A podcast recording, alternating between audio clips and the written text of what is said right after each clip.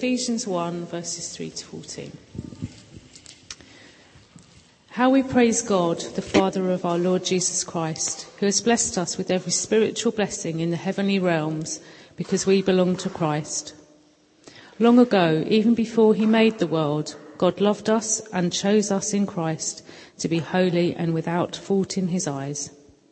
His unchanging plan has always been to adopt us into his own family by bringing us to himself through Jesus Christ, and this gave him great pleasure. So we praise God for the wonderful kindness he has poured out on us because we belong to his dearly loved Son. He is so rich in kindness that he purchased our freedom through the blood of his Son, and our sins are forgiven. He has showered his kindness on us, along with all wisdom and understanding.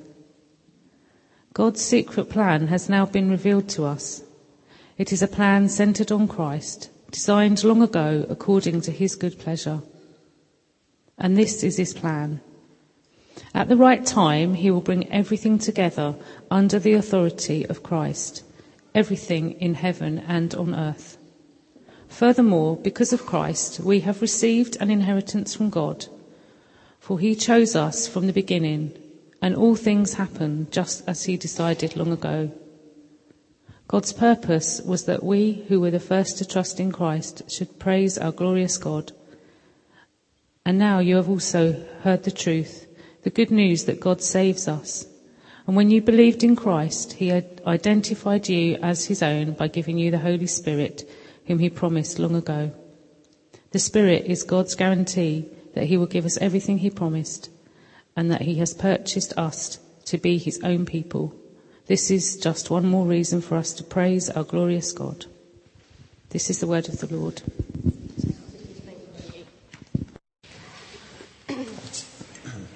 So, uh, good morning, um, everyone. And I do have to say, whoops, what's happening here? Do I stand back?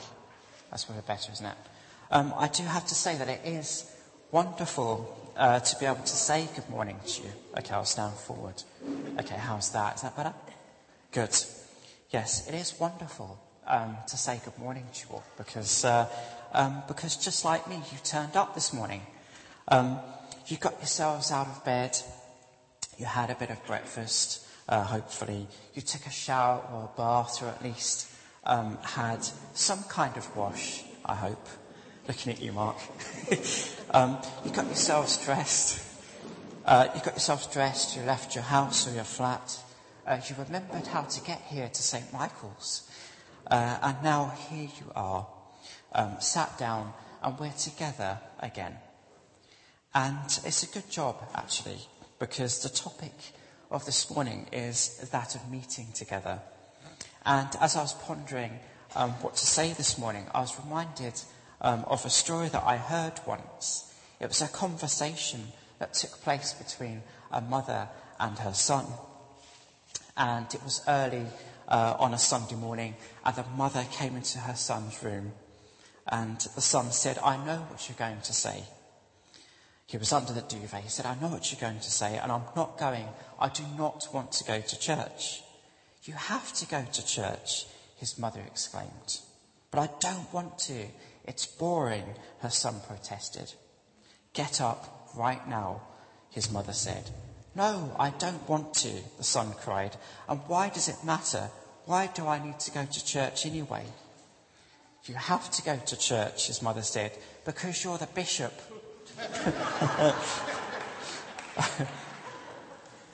now, um, I hope that's not based on a true story, but this, this, uh, this little exchange, um, you know, it does contain um, an important question.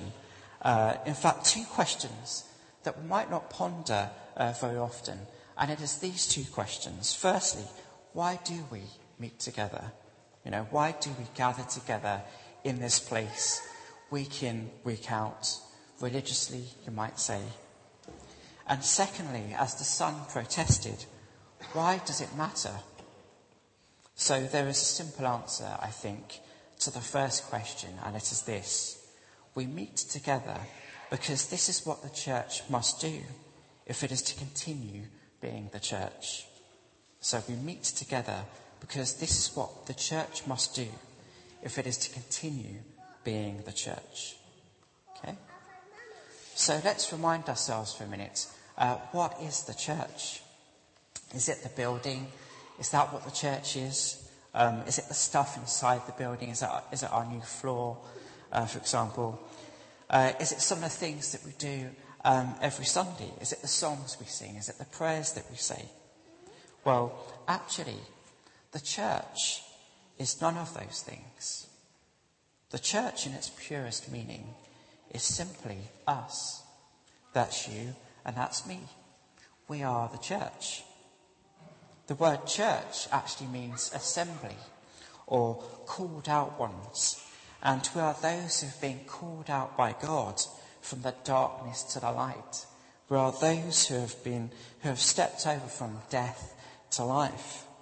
We are those who follow Jesus Christ and proclaim him as Lord and King. And so if the church is an assembly, a community of people, then meeting together is something that we must do if we are to remain as a community. And everything else, where we meet, what we do when we meet, simply helps to express who we are. It helps us to worship God and it equips us in being who we are called to be. And so to our second question, why does it matter that we gather like this? Well, lest we forget, you know, the church is not just the church for the sake of being the church. You know, we, we are a church uh, with a mission. And our mission is those to be those who have committed to partner with Jesus in establishing his kingdom on earth as in heaven. That is why we pray, you know, thy kingdom come, thy will be done. We are to be those who share the good news of Jesus Christ with others in our words, in our actions, in loving a world that desperately needs to know that it is loved. We need to be those who tell a story of hope um, to a world that sometimes feels very hopeless. And with that, we are to call people out as we have been called out, to become a part of Christ's church too. Now, as Jody has said to us a number of times, you know, we are God's plan A. There is no plan B. And that can be a bit unsettling, can't it? You know, we are God's plan A. You know, He's invested um, His plans in us, really, to, to see them out. And that's not a little daunting. you know, that's, that can be very daunting. And are we up to such a calling? You know, are we up to being God's plan A?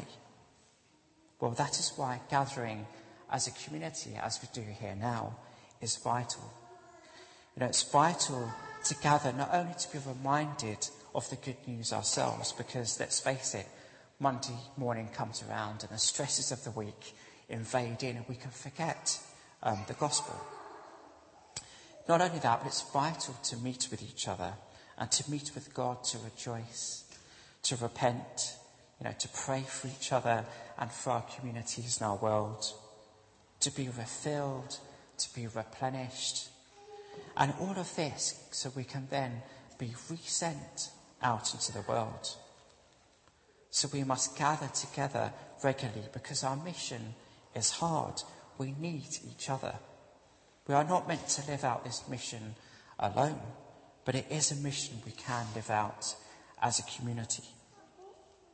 And of course, speaking of community, we've read a lot about the power of the community spirit amidst the terrible events across our nation in the past few months. You know, the bombing in Manchester, the attacks in London, the tragedy at Grenfell Tower. And in all of these places, there's something in common, which is stories of communities coming together, of light shining in the darkness, of hope in despair. And there are stories as well of church communities um, sharing the love of our tirelessly loving God. Yet for all of us, with the world as it, as it is, with so much suffering in our news, so much pain, it can be hard to have faith to, to continue sometimes, can't it? It could be tempting to remain under the warmth and security of the duvet instead of rising to do what God has called us to do. And that is why I'm very fond of our reading uh, this morning because it is a reading that is brimming um, with encouragement for us. It is full of, of God's promises to us, His church. Uh, these are promises that we need to be reminded of, promises that we can stand on. Now, it's worth remembering that the Apostle Paul, um, who wrote this letter to the, the Ephesians, uh, he was no stranger to the trials and tribulations of church communities. He planted many of them in those regions, and some in very trying circumstances.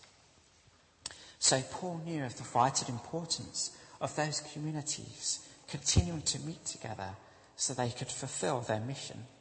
And with that, he also knew about the struggles um, of doing so. And if you don't believe me, uh, skim through some of his letters to see what I mean. You know, there was infighting, immorality, division. You know, it wasn't easy for Paul.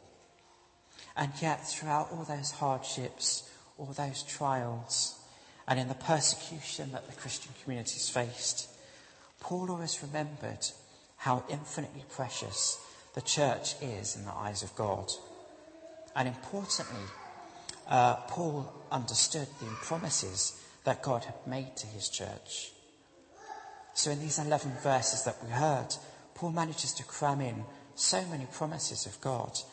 Pardon me. And he gets excited in doing so. So I've got some water. I'm choking here. all the dust. That's better. Yes, those 11 verses. Paul crams in so many uh, promises of God. And so, what are those promises? And we have a slide uh, that should come up. Great. Thank you. So, as you can see, there are. Um, I've identified eight promises on the screen behind me. Um, and I think we'll just go through them briefly one by one, uh, just to sort of let them sink into our spirit, really. Okay, so the first one um, is that we're united with Jesus. And the scripture says that every blessing in heaven um, is, is ours because we are united with Jesus. Can you imagine that? So every blessing in heaven, every good thing is ours to, to claim and enjoy through Jesus Christ. So number two um, tells us to be encouraged because God loves us and He has chosen us. You can see that there. I'm chosen by God. He has chosen each one of us, and He has made us blameless through the shed blood of Jesus Christ. So we are free from condemnation both now and forever. That is a huge thing. You know, our past has been forgiven. Our future has been forgiven. Our present has as well. You know, we are free from condemnation through the blood of Jesus Christ. Okay, number three. I am God's child. So we are adopted into God's family, the scripture says. That means we have full rights as children of God the Father. It means we are co heirs to the kingdom um, of his Son, Jesus. And the scripture also says that this gives God great pleasure. He's pleased to give us the kingdom. Sometimes I think I'm the worst Christian on earth. And I think, okay, I'll read this and I think I don't deserve all this. But actually, that's the point. We don't deserve it. But God is pleased to give us these good things by His grace. Number four, uh, I am forgiven. So we are free. We are forgiven. And sometimes, you know, we may not feel free. We may not feel forgiven. You know, we have that little voice um, that says, you know, you're a bad person. God can't forgive you. God hasn't forgiven you. But we're told that we are free and we are forgiven. And uh, that doesn't stop it being true. You know, when we don't feel that, it doesn't stop the fact that we are free and forgiven being true. And also, we must remember the price that it, that it cost God um, to, to purchase our freedom through his son Jesus. It's a costly love that God has for us. And perhaps then we should pause once in a while and just ask ourselves do we love God with the same kind of costly love? Do we love God with a love that costs us? Okay, number five. God showers us with kindness. So we are the focus of God's loving kindness. You know, He shared with us His wisdom, His understanding. And sometimes we could have another question there, which is do we actually take the time to seek that wisdom and understanding? Do we take time with our Bibles to, to go deeper and to really understand the mysteries of God? Because it's there for us, and God will help us understand.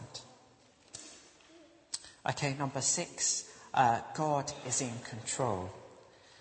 And this is a reminder for us that God promises that everything, good and the bad, um, will be used for, um, for our good. It'll be turned around and used for our own good. And that's probably one of the most challenging um, promises there, really. You know, how can God turn all things around? But He does. He promises that. We may not see it now, we may not see it tomorrow, but we can be assured that God does and He will. Number seven, God's promises are for everyone. This is not just for us to hold on to as the church, but it's for the, these promises are for those um, of all races, colours, creeds, sexualities, everyone from every nation uh, on earth. No, these are promises for everyone who chooses God, just as God has chosen them, without exception. And finally, uh, number eight, God lives in me. So God dwells in us by his Holy Spirit. We have the presence of God within us. We can be sure our prayers are heard. We can be sure of the promises of, of this age and of the age to come. So there is a lot there to take in.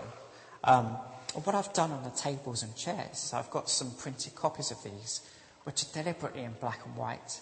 Um, and uh, I encourage you to take them home and do a bit of creative colouring. You know, colour in the, the words, and as you do, just reflect, perhaps with the Bible open in front of you, just reflect on those, those promises of God. Okay, so to finish, armed with those promises, what must we do? Well, it's simple. We must continue to live out our mission. We must continue to share with the world God's goodness and love and his call to reconciliation. Because really, these promises are for everybody. They, you know, as I said earlier, they're not for us to grasp hold of um, and hide away. They are promises to celebrate and to share with others. Because those promises can then become their promises too in Christ. And finally, May we continue to meet together. May we continue to learn from each other and encourage each other. And returning to our sleepy bishop, just one last time, I ask you, with good news like this, can we remain under the duvet? Can we afford not to meet together? Can we afford not to encourage each other? Can we afford to, to try and go it alone, perhaps? So, with this final thought, I want to end with a very brief story. And it goes like this. So, there was a member of a certain church who previously had been attending services regularly, and he'd stopped going. And after a few weeks, the pastor decided to visit him. And it was a chilly evening, and the pastor found the man at home, sitting before a blazing fire. So, guessing the reason for his pastor's visit, the man welcomed him, led him to a big chair near the fireplace, and waited. The pastor made himself comfortable, but said nothing. In the grave silence, the man contemplated the play of the flames around the burning logs.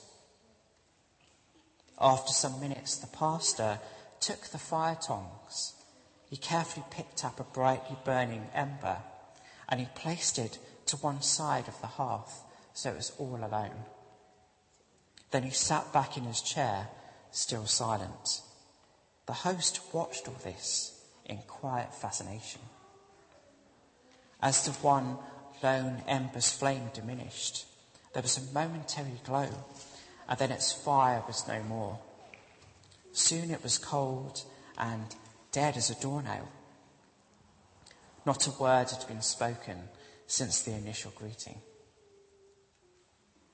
Just before the pastor was ready to leave, he picked up the cold, dead ember and placed it back in the middle of the fire. Immediately it began to glow once more with the light and warmth of the burning coals around it. As the pastor reached the door to leave, the man said, Thank you so much for your visit, and especially for the fiery sermon. I shall be back in church next Sunday. Amen.